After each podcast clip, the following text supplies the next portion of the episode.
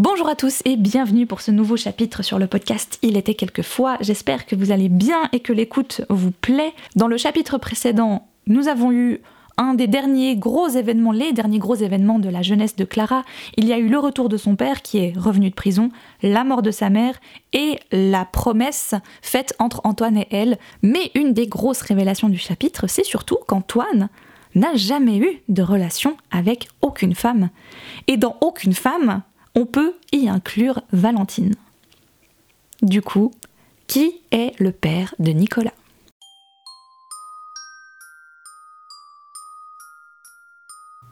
Il était quelquefois le podcast qui raconte des histoires.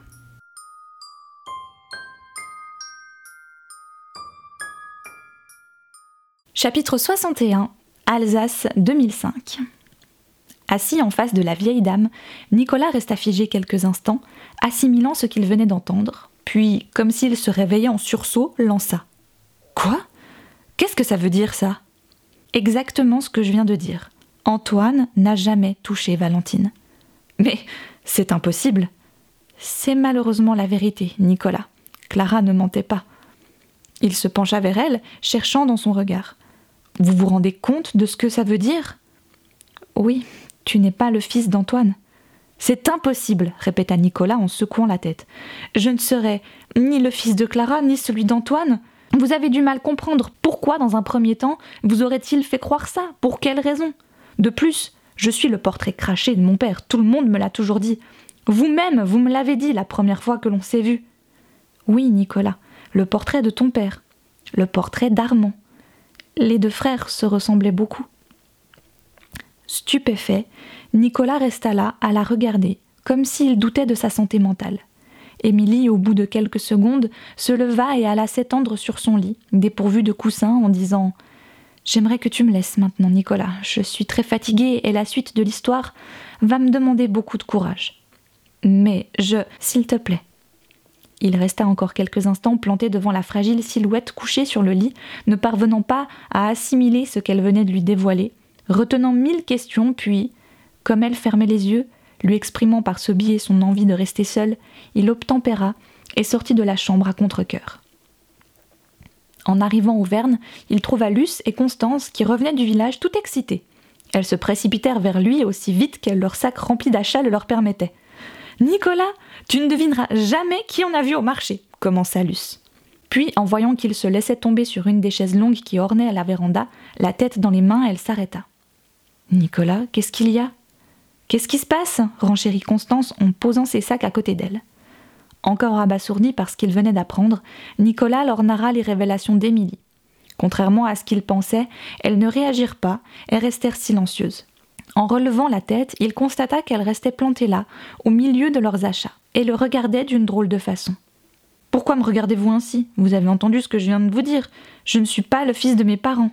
Enfin, pas ceux que je pensais. Après avoir échangé un regard avec sa fille, Luce s'approcha de Nicolas et s'accroupit devant lui, en posant ses mains sur les genoux de son compagnon. Nicolas, fit-elle doucement, où étais-tu toute la journée? demanda-t-elle doucement. Comment? Comment ça, où j'étais? Mais comme presque tous les jours depuis notre arrivée, voyons, chez Lilou. Encore une fois, mère et fille échangèrent un regard, puis Constance, toujours debout, lança perplexe. Tu veux dire que Lilou se trouvait ce matin au peuplier? mais bien sûr, elle ne quitte pour ainsi dire jamais sa chambre. Nicolas, fit à nouveau Luce, on revient du village, il y a le marché aujourd'hui, et devine qui on a vu devant le stand de la fleuriste. Comme il ne répondait pas, écartant les mains en signe d'ignorance, elles répondirent en même temps. Lilou. Pardon On te dit qu'on a vu Lilou ce matin en train de choisir des roses devant le stand de la fleuriste. On n'en revenait pas d'ailleurs, continua Luce. Je me suis approché d'elle, mais elle ne m'a pas reconnue. Il secoua la tête, incrédule. Ça ne se peut pas. Vous avez dû vous tromper de personne. Ah non, c'était elle, Nico, je t'assure.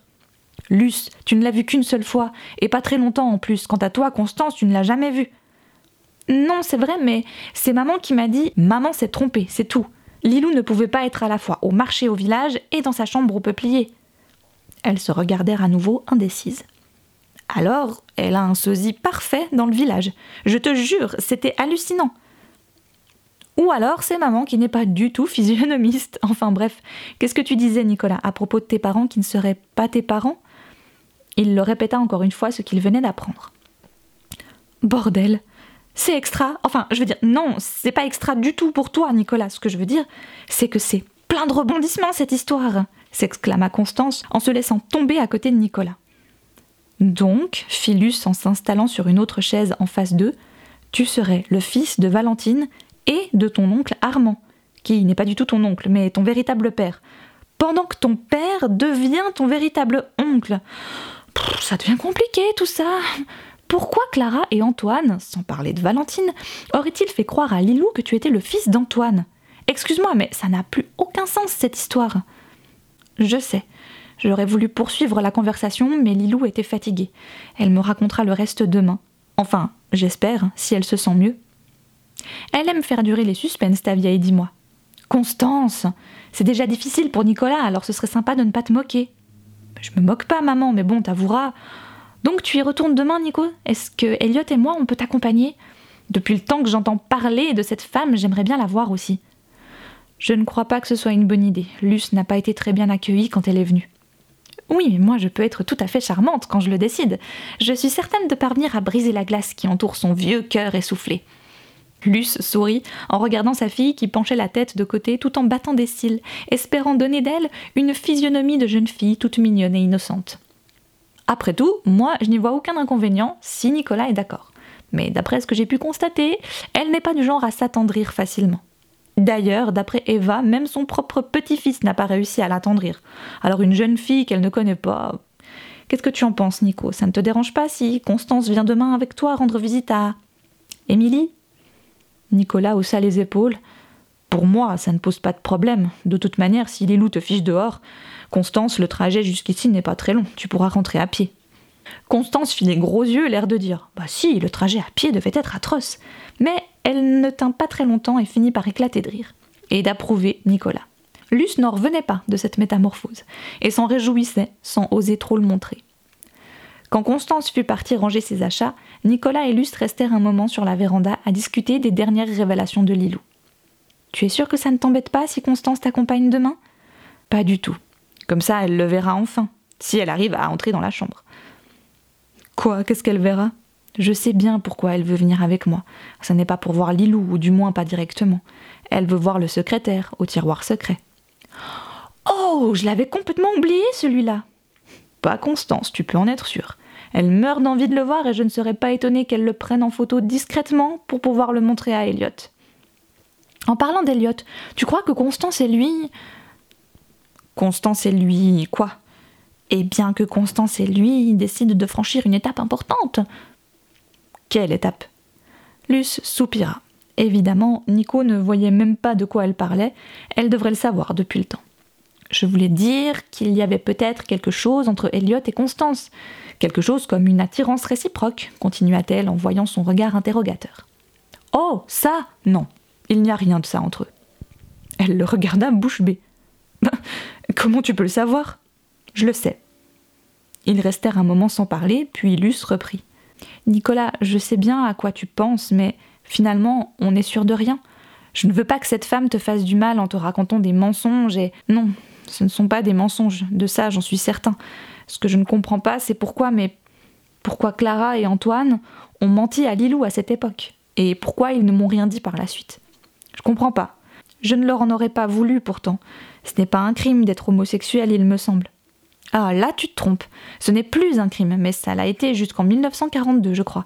Et crois-moi, les homosexuels des deux genres rencontrent encore énormément de problèmes à notre époque, qui se veut pourtant permissive. Si tu savais le nombre de jeunes qui viennent me voir parce qu'ils sont victimes de colipets, de moqueries et pire, de coups de la part de leurs camarades de classe ou de travail. Et puis, il y a ceux qui n'osent rien dire à leurs parents, de peur d'être reniés, repoussés et méprisés. Tu imagines la vie de ces gens-là? Obligés de toujours mentir, de toujours faire attention, je me souviens d'un patient, un jeune homme de 20 ans, qui me disait avoir tenté l'expérience avec des filles, juste pour faire plaisir à son père, qui ne supportait pas d'avoir engendré une tapette, comme il appelait son fils. Alors imagine ton père, enfin Antoine, en 1930 ou 1940. Ils restèrent quelques instants sans parler. Un léger vent s'était levé, faisant frémir les feuilles délicates de l'érable japonais à quelques mètres d'eux. Puis Nicolas reprit pensif. Quand je repense à mon père, je crois que je vais continuer à l'appeler comme ça, tout comme Clara restera ma mère pour toujours. Bah ça me rend triste.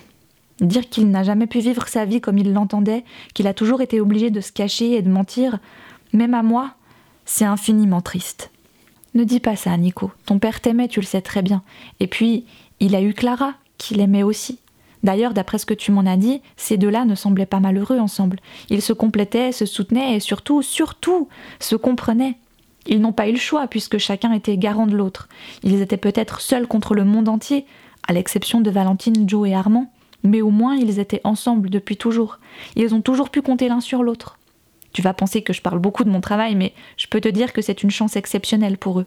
Si tu savais le nombre de gens qui n'ont tout simplement personne à qui parler sincèrement, si tu savais le nombre de gens qui jouent un rôle à longueur de journée, à longueur de vie, et cela quel que soit leur physique ou leur intelligence.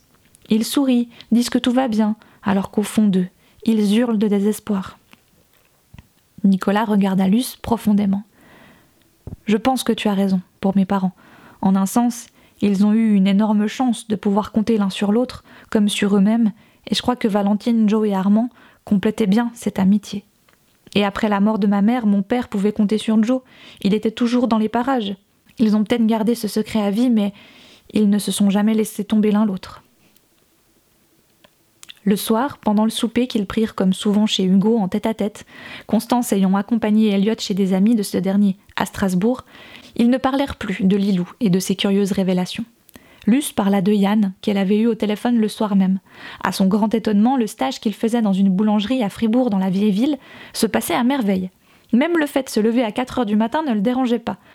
J'ai toujours pensé que mes enfants feraient des études, fit Luce quand on leur apporta leur dessert.